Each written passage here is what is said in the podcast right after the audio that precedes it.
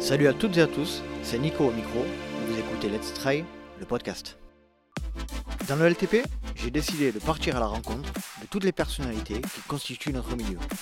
Organisateurs de courses, athlètes élites, ou encore coureurs de milieu ou de fin de peloton, je souhaite, par le biais d'un entretien au format long, entrer dans l'intimité de mes invités au travers de leur histoire, de leur motivation et de leurs petits secrets.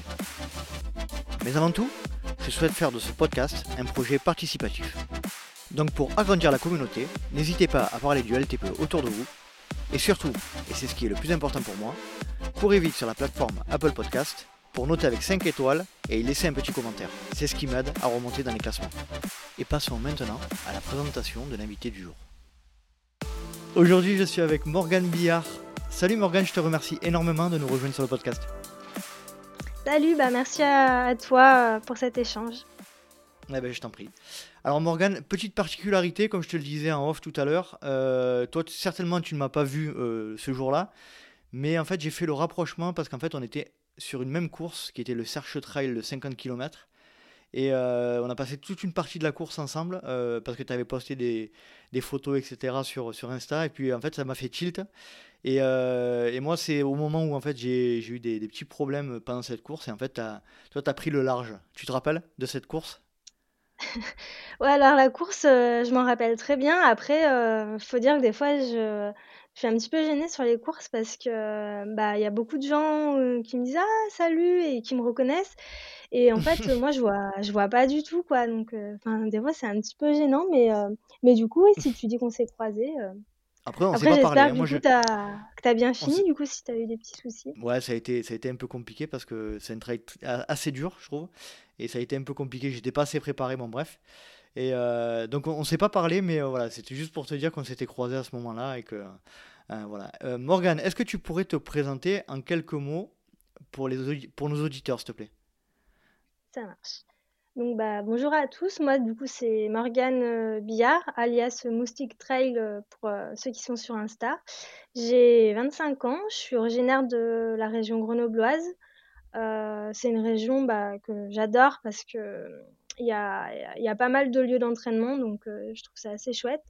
Et sinon dans la vie, depuis 2 ans, je suis infirmière puéricultrice et c'est un métier que j'aime beaucoup car il me permet d'être dans l'échange au quotidien. Et du coup, aujourd'hui, je suis contente d'être ici et de pouvoir échanger sur ma passion qui est la pratique du trail. Et le plaisir est partagé. Morgane, moi, comme habituellement dans les épisodes du LTP, j'aime bien commencer par le début. Et est-ce que tu peux nous dire dans quel environnement tu as grandi, familial, géographique? Est-ce que tu peux nous en dire plus? Alors, du coup, géographique, j'ai toujours été proche de Grenoble. Du sport, j'en fais depuis que je suis toute petite, puisque j'ai une sœur jumelle et notre papa nous emmenait souvent en montagne. Même si quand on arrivait à l'adolescence, pour ma sœur c'était un petit peu plus compliqué de nous suivre parce qu'elle n'était pas forcément très motivée. Bon, j'essayais un petit peu de la booster, mais du coup elle aimait moins ça. Et du coup c'est vrai que c'est grâce aussi à la pratique du trail que j'ai pu retrouver le plaisir de la montagne toute seule du coup. Et donc c'est la première fois que je reçois quelqu'un qui a une sœur ou un frère jumeau. Ça m'intéresse. Comment était ta relation avec ta sœur ou comment est ta relation avec ta sœur? Et là déjà on peut voir dans ce que tu nous as déjà dit que vous n'aviez pas la même appétence pour le sport. C'est ça, après je dirais qu'on est quand même assez différents parce que du coup c'est ma jumelle mais fausse jumelle. Mmh. Mais après elle, c'est vrai qu'elle était plutôt, on va dire, plus posée, plus littéraire. D'ailleurs on n'a pas fait, justement les mêmes études. Elle est plutôt partie dans une filière littéraire et puis moi du coup plus scientifique. Mais voilà, sinon aujourd'hui elle aime toujours pas le sport, mais c'est pas grave, ça nous empêche pas de partager quand même des bons moments. Et en fait, dis-moi si je me trompe, mais le fait d'être fausse jumelle, c'est un peu comme si vous étiez sœurs. Génétiquement, c'est un peu comme si vous étiez sœurs à des âges différents, quoi. Vous n'avez pas du tout le même patrimoine génétique. Oui, voilà. En fait, on n'était pas, pour faire simple, on n'était pas dans la même poche, quoi. Donc, c'est vrai que physiquement, on se ressemble pas du tout. Bon, déjà, elle fait 10 à 15 cm de plus que moi. Donc, bon, après, je suis un petit gabarit, mais... Donc, déjà, à partir de là, quand on était petite, personne ne nous croyait quand on disait qu'on était sœurs, quoi. Tu disais tout à l'heure que tu as retrouvé le goût de la montagne. Pourquoi tu as dit ça ? Tu avais perdu la pratique de la montagne à un moment donné ? C'est vrai que j'y allais un petit peu moins parce que du coup je faisais pas mal de rando quand j'étais petite avec mon papa, mais c'est vrai qu'après plus forcément parce qu'avec les études tout ça on se voyait moins avec mon père, donc du coup ouais, j'avais un petit peu laissé de côté. D'accord. Comment étais-tu enfant, renfermée, épanouie, expressive, quel type d'enfant tu étais ? À l'école, j'étais très calme. Mais sinon à la maison, non, ouais, j'étais bouge-bouge, fallait que je sois dehors. J'ai toujours fait du sport. Ouais. Toujours. Plutôt bouge-bouge. Plutôt dynamique et un enfant qui bougeait beaucoup.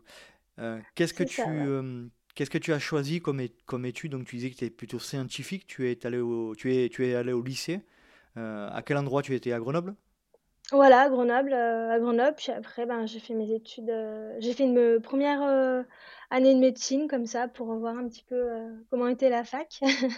Mais du coup, j'ai pas poursuivi et du coup, j'ai fait mes études d'infirmière à Saint-Égrève, c'est à côté de Grenoble. Puis j'ai poursuivi au CHU de Grenoble pour ma spécialisation avec les enfants, du coup. Donc, dès le début, tu te voyais travailler avec des enfants ? Oui. J'ai toujours eu un bon contact et j'ai toujours eu envie de travailler avec les enfants. Et là, tu t'es spécialisée dans la pédiatrie, mais dans quel domaine ? En urgence, en réanimation, en quoi ? Alors... Quand j'ai commencé du coup à travailler, j'étais plutôt en direction de crèche, donc c'était plutôt dans l'éveil de l'enfant, le fait qu'il se développe bien. Après là, du coup, maintenant je travaille aux urgences pédiatriques, donc c'est vrai que c'est un service qui est varié puisqu'on travaille énormément avec les parents. On a autant des enfants qui peuvent être de la chirurgie. Après, c'est vrai que c'est triste, mais on a beaucoup d'adolescents qui, psychologiquement, vont pas bien. Donc, on a vraiment de tout, en fait. C'est ça qui représente la majorité de vos interventions aujourd'hui, c'est l'adolescence ? Ouais, on en a quand même beaucoup en ce moment. Après, je pense aussi que c'est dû, malheureusement, au confinement et à tout ça, mais ouais. Ouais, en ce moment, les services... Aujourd'hui, il y a peut-être moins d'accidents de la vie de tous les jours, je pense, mais peut-être plus de problèmes psychologiques, effectivement, j'imagine. C'est ça. Grâce. On ne peut pas dire grâce, mais c'est à vrai cause. Que le fait que à cause que les gens portent des masques, on a plein de maladies qui, d'habitude, remplissent le service, et là, on n'en a pas du tout, comme chez les petits bébés, les bronchiolites, les grippes, tout ça. C'est vrai qu'on en a beaucoup, beaucoup moins, quoi. Alors pour le coup, on peut dire grâce là, puisque c'est un effet positif du Covid. Il n'y en a pas beaucoup. Il n'y en a pas beaucoup, mais il y en a quelques-uns. Qu'est-ce qui te plaît le plus dans ton métier aujourd'hui ? C'est surtout que c'est varié. Je peux travailler avec des tout petits bébés comme des grands adolescents. On travaille aussi beaucoup avec les parents et du coup, on est tout le temps dans l'échange. Il n'y a pas un jour qui se ressemble, donc c'est ça que j'aime bien. Alors moi, je fais un petit coucou à ma femme. Ça fait un moment que je n'ai pas fait un petit coucou à Virginie, qui est aussi infirmière, qui est passée par... Alors elle m'a toujours dit qu'elle ne se verrait absolument pas être infirmière en pédiatrie. Elle est aujourd'hui infirmière libérale, elle a été infirmière en psychiatrie, etc. Mais je pense que psychologiquement, ça ne doit pas être évident à supporter. Le fait de ne pas faire de transfert, ça ne doit pas être évident, je pense. Après, ouais, c'est vrai que moi, pour le moment, j'ai pas encore d'enfant, donc j'essaye, on va dire, de parfois, quand je rentre à la maison, vraiment de couper, quoi, et de plus penser au travail. T'as pas de petit frère, petite sœur, non ? Non, juste une sœur jumelle, comme je t'ai dit. Et qu'est-ce qui est le plus dur dans ce métier ? Le plus dur ?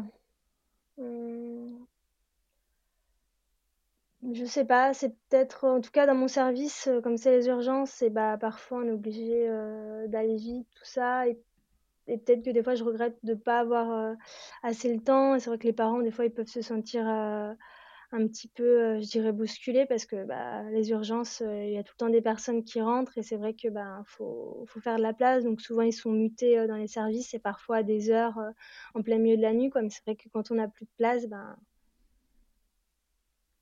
c'est ça le plus dur, c'est la gestion des patients en fait, par rapport à l'organisation même de l'hôpital. Parce que comparé à un service, on va dire, conventionnel, il n'y a pas vraiment d'horaire. C'est vrai qu'on s'adapte quand même aux enfants quand ils ont envie de manger, tout ça. Et c'est vrai que tout peut bouger tout le temps, quoi. Comment vous vous sentez considéré aujourd'hui, vu qu'on a le témoignage de quelqu'un qui est vraiment dans le milieu hospitalier, notamment dans les urgences? Comment vous vous sentez considérée, vous, en tant qu'infirmière aujourd'hui, par l'hôpital en lui-même? Ah bah, par l'hôpital, je pense que mes collègues seraient assez d'accord, mais c'est vrai que bah, on n'a pas assez de considération, parce que c'est vrai qu'on a quand même des responsabilités par rapport à notre salaire, par rapport à la reconnaissance. C'est sûr qu'on est loin de... Bon, après, on fait pas ce métier pour avoir de la reconnaissance, mais c'est vrai que des fois, c'est un petit peu frustrant, quoi. C'est comme professeur, hein. Je pense qu'on ne fait pas ce métier pour, déjà, premièrement, le salaire. Aujourd'hui, dans la problématique liée au Covid, ou à la Covid, est-ce que ça a changé énormément de choses? Alors, on disait qu'il y a beaucoup moins d'activités, notamment liées aux maladies saisonnières, mais qu'est-ce que ça a changé principalement aujourd'hui aux urgences? Je dirais qu'au départ de la crise, c'est vrai qu'on a eu... on va dire un peu une levée de la population qui était très reconnaissante, tout ça. Mais c'est vrai que après, bon, même si le deuxième confinement n'en était pas vraiment un, je trouve que du coup on va dire un peu cette ferveur, elle est bien redescendue, et voilà. Et aujourd'hui, il y a pas grand chose au final qui a bougé, puisque effectivement on a eu une toute petite augmentation, mais on est encore loin par rapport, par exemple, à tous les autres pays européens. Voilà. Et vous vous sentez un peu décrédibilisé aujourd'hui par rapport à cet aspect-là, quoi?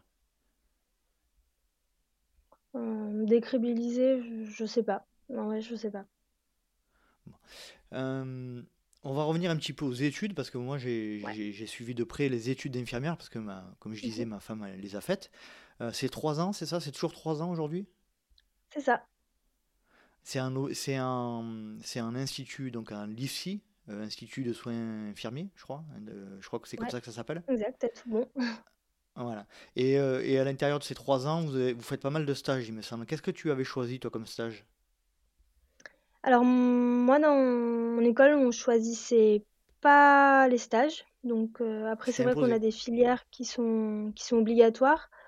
Mais non, j'ai pas pu choisir mes stages.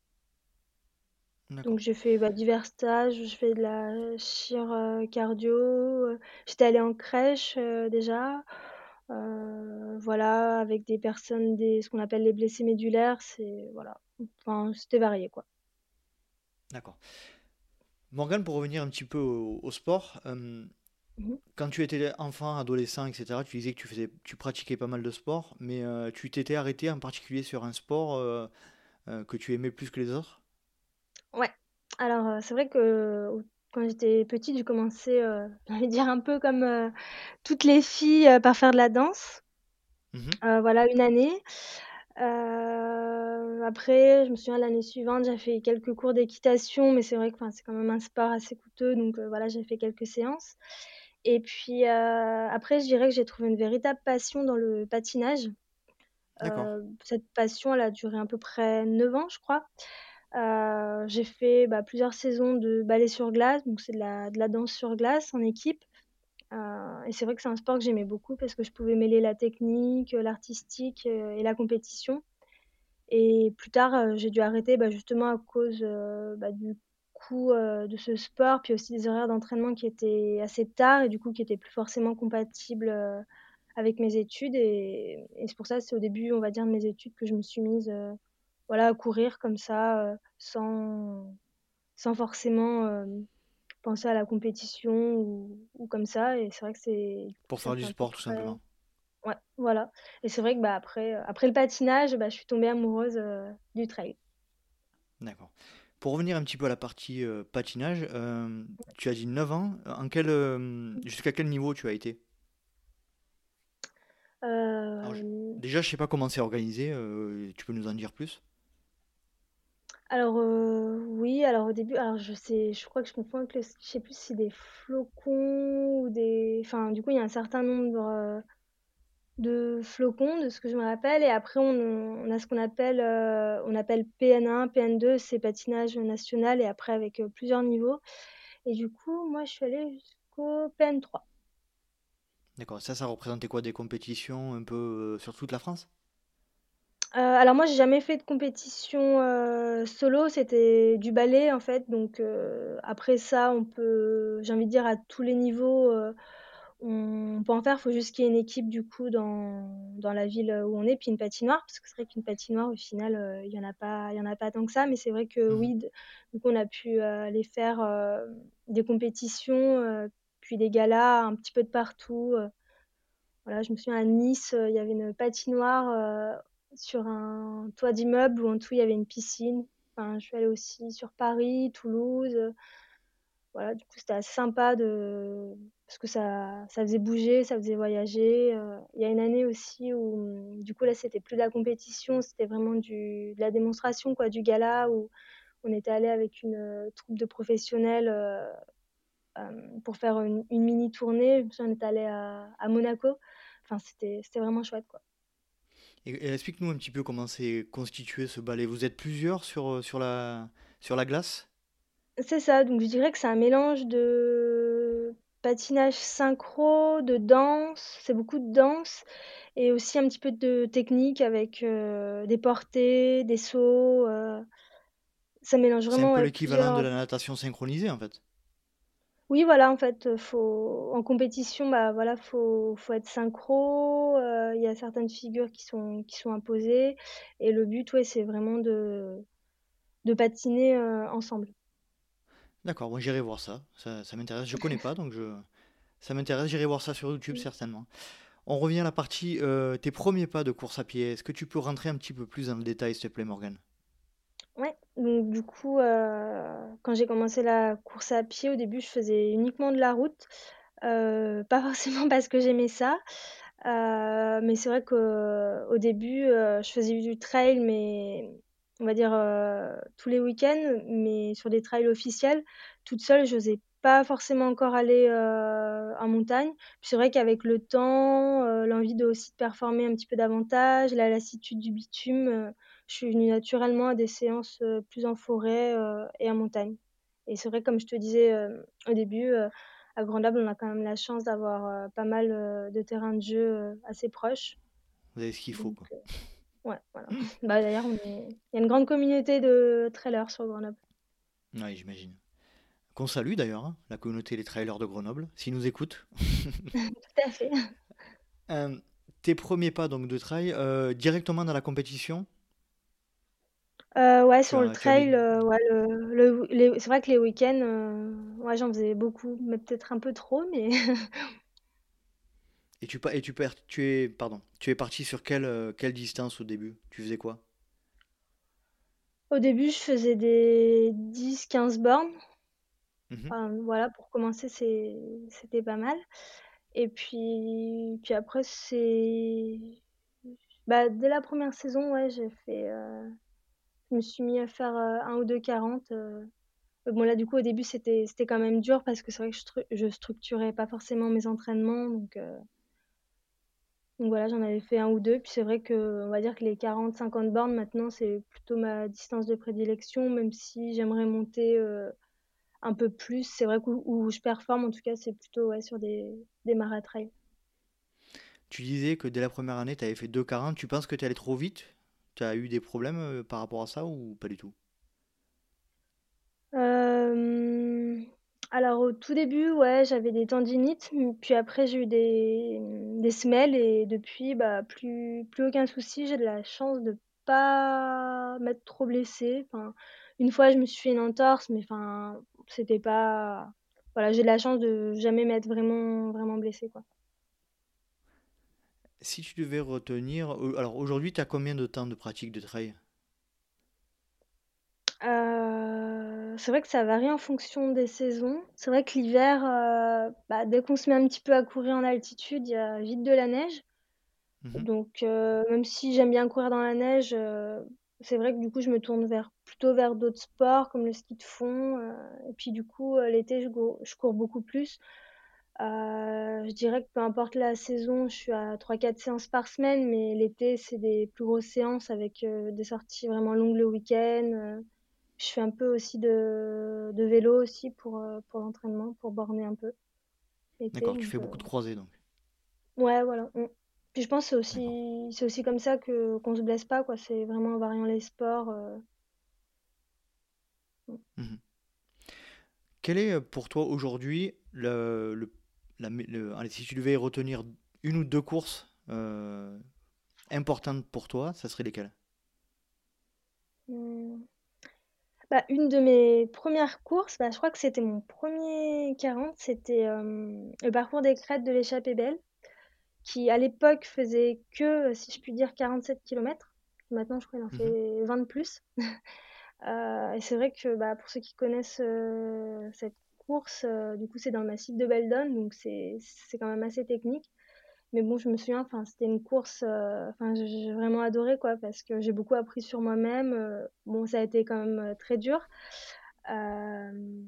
Mes petites jambes, elles n'étaient pas habituées. Je me souviens, j'avais des énormes ampoules, mais voilà, il y avait tellement une ambiance. Je me souviens, il y a des personnes qui étaient venues me voir alors que je faisais une petite pause pour aller l'étendue des dégâts sur mes pieds. Et elle m'a dit, t'inquiète pas, à l'arrivée, il y a des podologues. Et moi, dans ma tête, je me disais, mais déjà, si j'arrive à l'arrivée, ça sera quelque chose de super, quoi.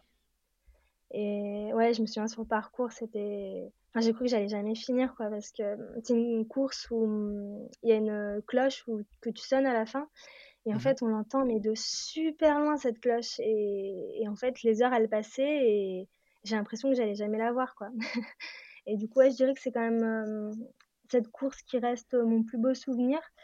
Parce que même si le parcours était exigeant, les paysages étaient magnifiques. Du coup, moi, l'année où je l'ai fait, j'ai eu la chance, la météo, elle était bonne. Et puis, c'est vrai que je suis allée bien plus loin que ce que j'aurais pensé, donc ouais, j'ai vraiment apprécié aussi la solidarité que j'ai trouvée sur cette course avec des trailers qui s'arrêtent, qui te proposent une spartéine. Enfin, c'est vrai que dans le trail, je trouve qu'il y a toujours une bonne ambiance. D'accord. Et puis c'est vrai que c'est aussi la course, quand je suis arrivée à la fin, où je me suis dit, mais en fait, c'est ça que je veux faire tous les week-ends, quoi, courir... souffrir un petit peu, mais pourtant, ouais, prendre quand même pas mal de plaisir dans l'effort.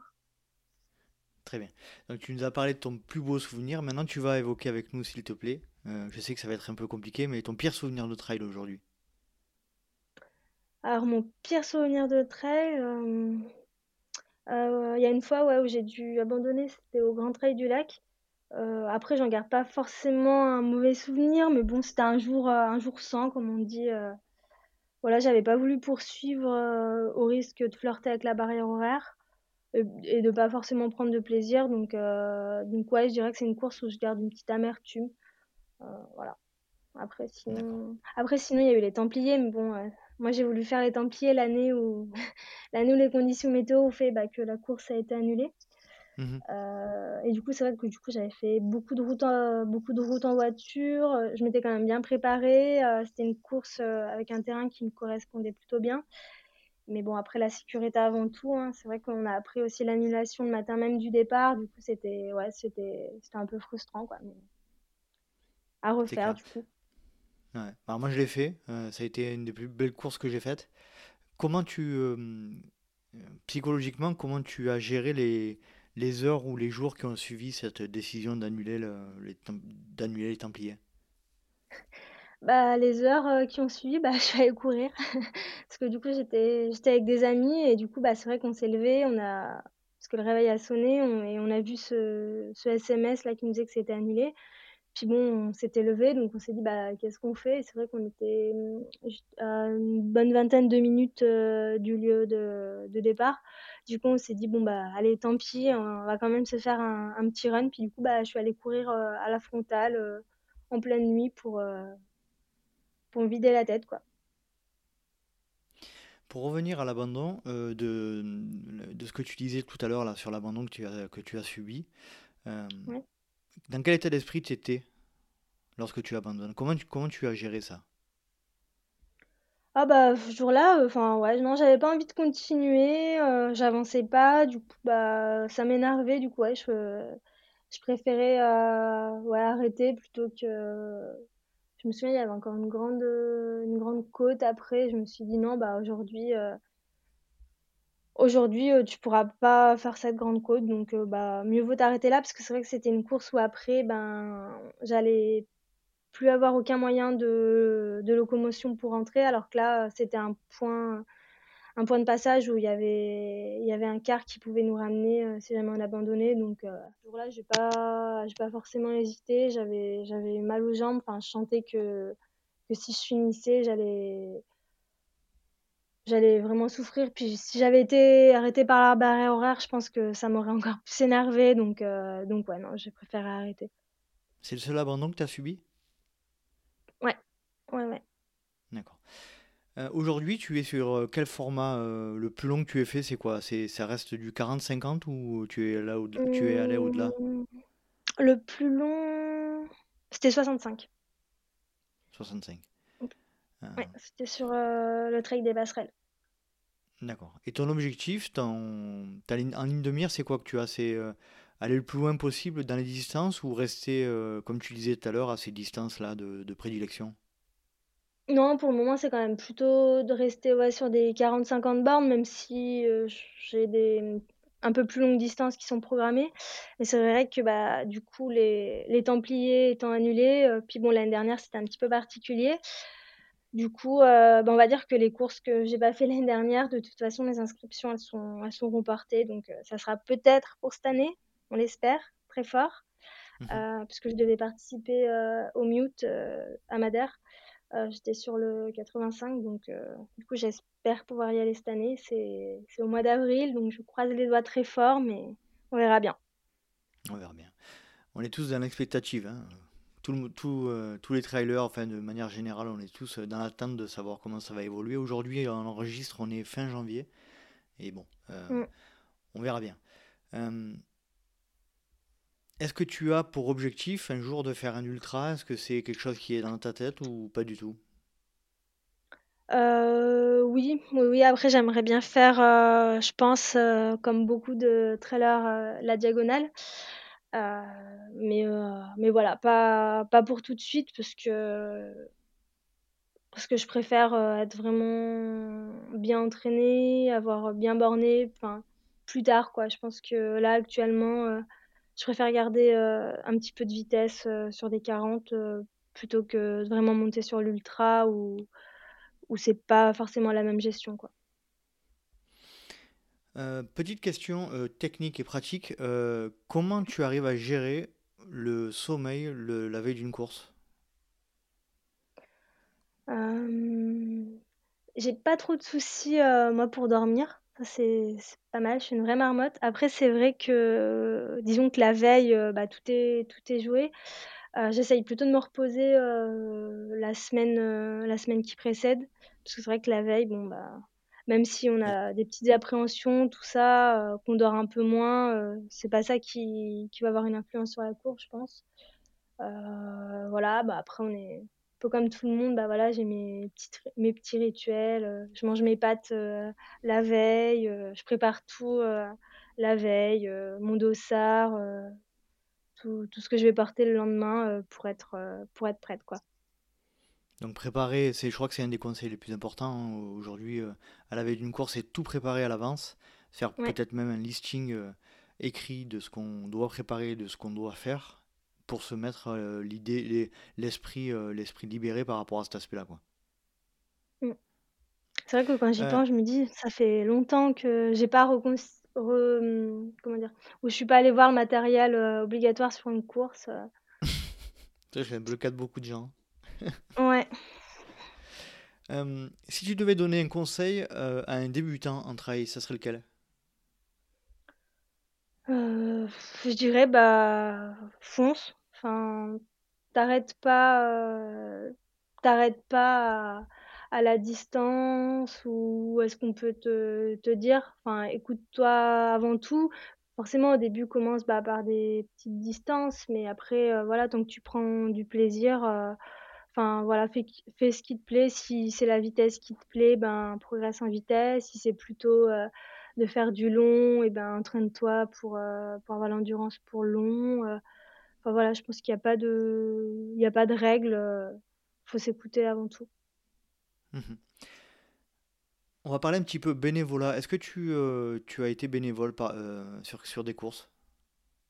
Ouais, j'ai été bénévole. Raconte-nous un peu.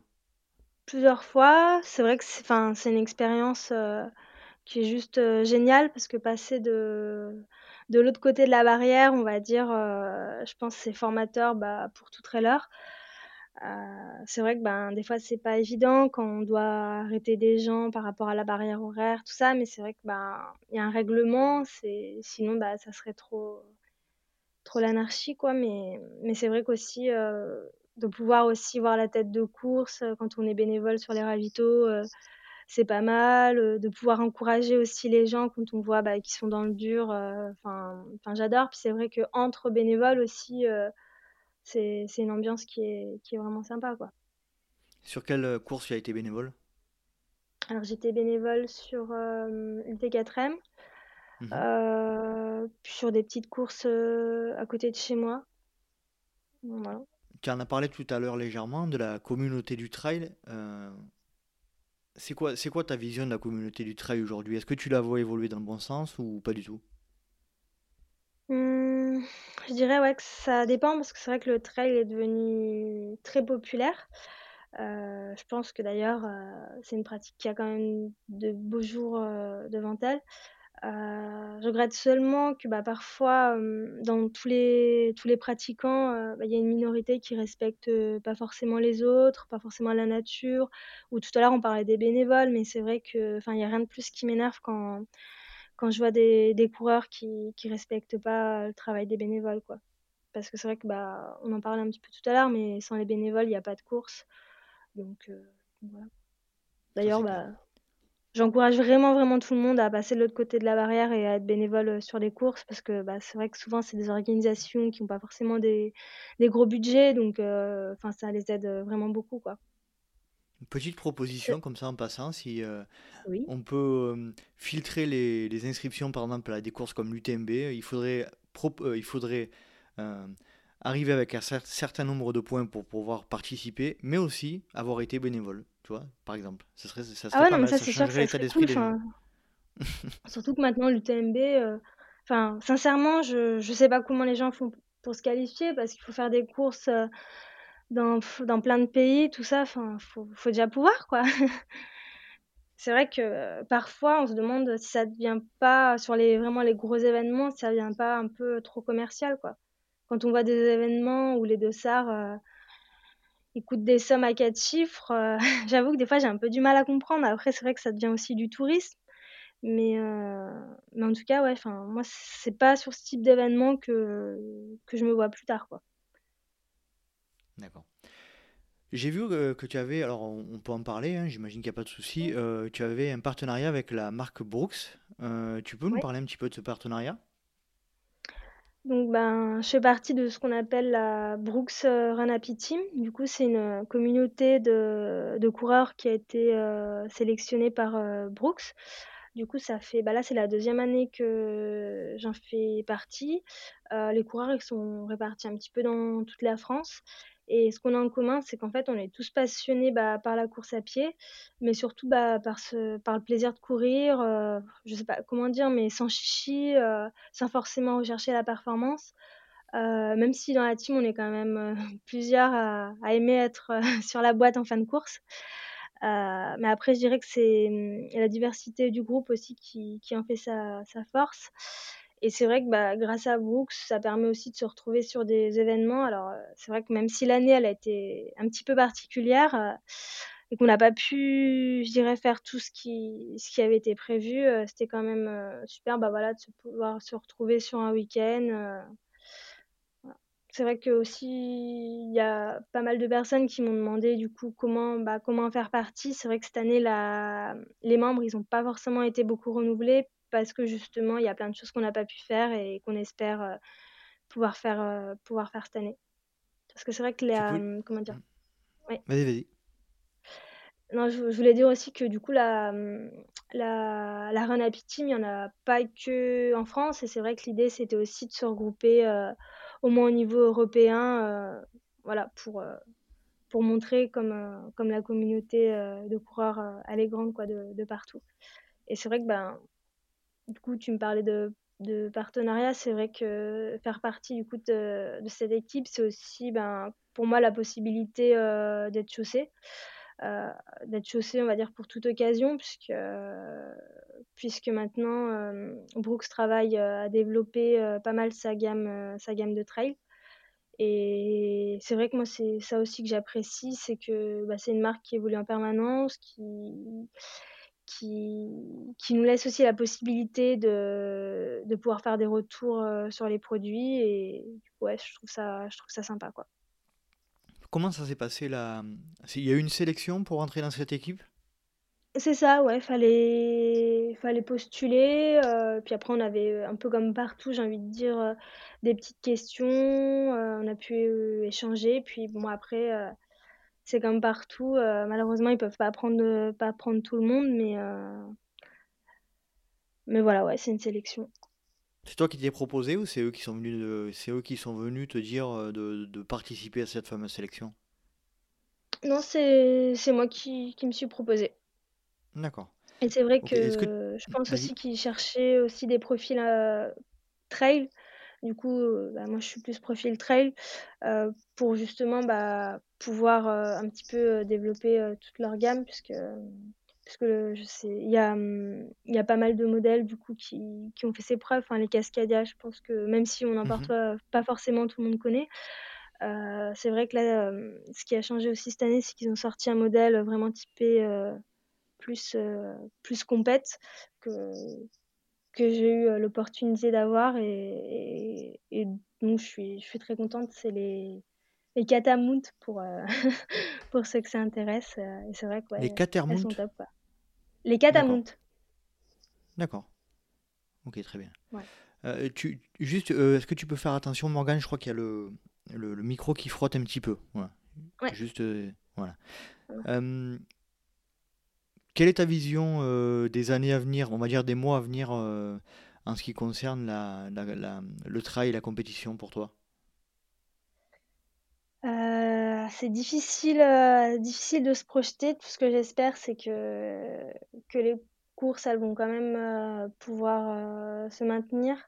Je pense qu'avec des gestes barrières simples, après il y a pas mal de courses qui ont montré que c'était possible avec des précautions, avec le port du masque au départ et à l'arrivée, enfin, les podiums pas forcément regroupés, enfin, il y a plein de choses à faire qui je pense permettraient l'organisation d'événements.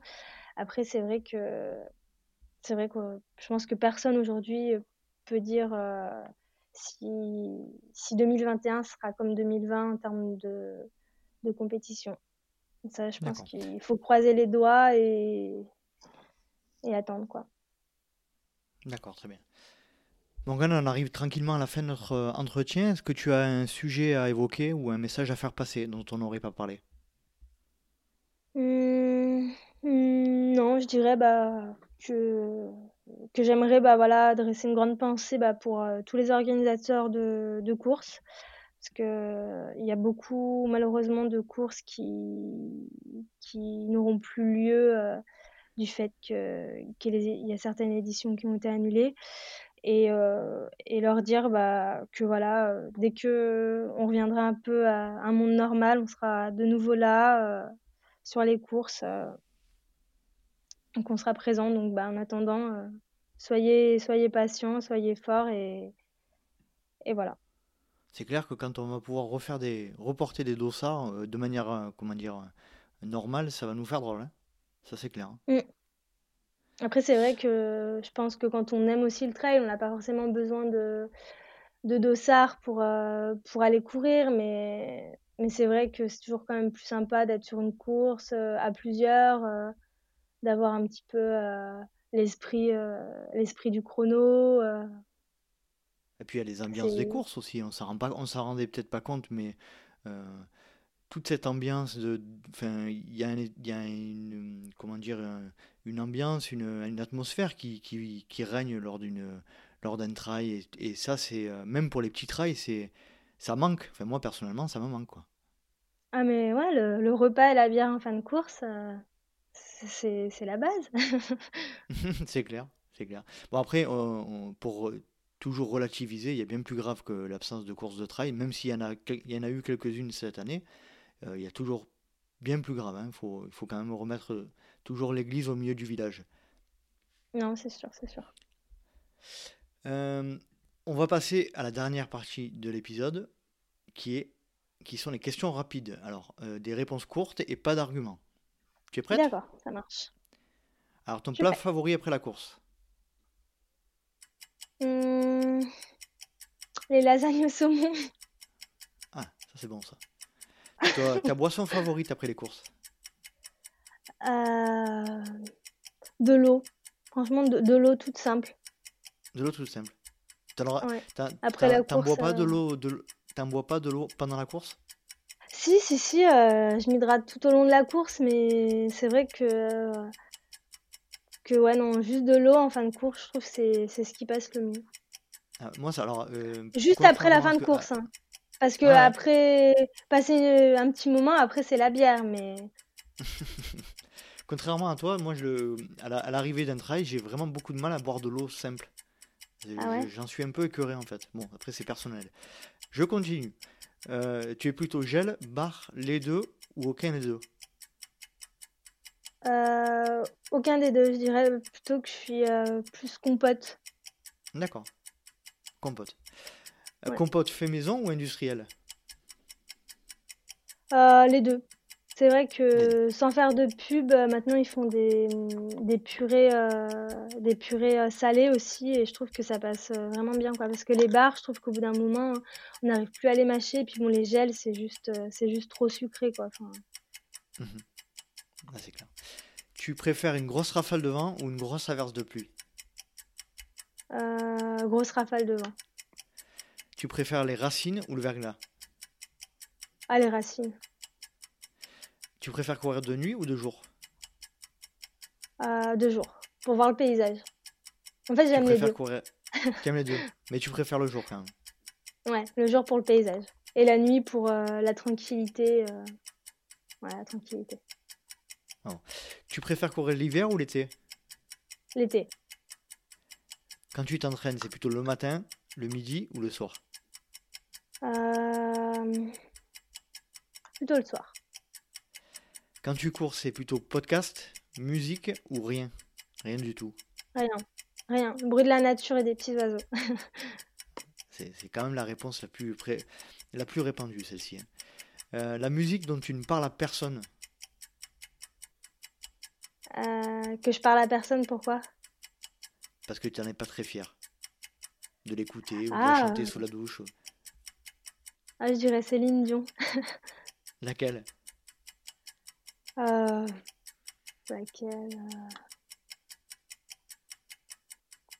Céline Dion. Le répertoire complet de Céline Dion. Ouais, voilà. Courir seul ou accompagné ? Accompagné. D'accord. Morgane, je te remercie énormément pour ce moment. C'était très sympa, et j'ai passé un agréable moment avec toi. Eh ben, merci à toi, c'était sympa. Ouais. Non, mais c'est cool. Je te dis à très bientôt, et puis merci encore, salut. Eh ben, pas de souci. Puis du coup, si on se recroise sur une course, n'hésite pas du coup à te signaler, parce que sincèrement, je reconnaîtrai pas. J'ai honte, c'est mais. Sûr. Finir par une dernière petite anecdote, je me souviens, c'était au Serre Che Trail, justement. En fin de course, du coup, comme beaucoup, je vais me faire masser. Et puis, je voyais que la masseuse, elle me regardait, mais bizarre, quoi.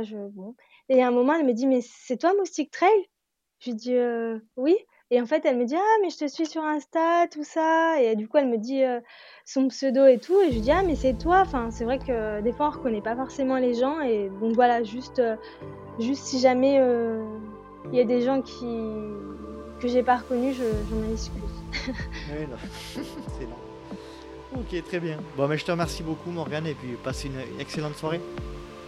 Eh ben merci, bonne soirée à toi. Salut. Salut. Ciao. Et voilà, cet épisode est à présent terminé. J'espère que vous avez passé un agréable moment en compagnie de notre invité. Et je le remercie de nouveau de s'être rendu disponible pour un épisode du LTP. Si vous souhaitez rejoindre la communauté du LTP, rien de plus simple. Rendez-vous sur Instagram à Let's Try le podcast, sur Facebook à Let's Try, sur YouTube à Let's Try, ou alors je vous laisse taper Let's Try le podcast sur les moteurs de recherche et vous tomberez sur mon site internet. Vous avez également la possibilité de vous inscrire à la newsletter que j'envoie tous les mois, newsletter sur laquelle il y a les news du LTP, les invités à venir et tout un tas d'autres sujets. Vous trouverez le lien d'inscription sur les différents moyens de communication. Et comme vous le savez, le Let's Try podcast est un projet 100% bénévole. Donc si le cœur vous en dit, et pour soutenir le projet, n'hésitez pas à aller sur la plateforme Patreon/Let's Try le podcast. Patreon, P-A-T-R-E-O-N. J'espère vous retrouver pour un prochain épisode du Let's Try podcast. Et d'ici là, n'oubliez pas, si vous pensez que c'est impossible, faites-le pour vous prouver que vous avez tort. Salut, salut!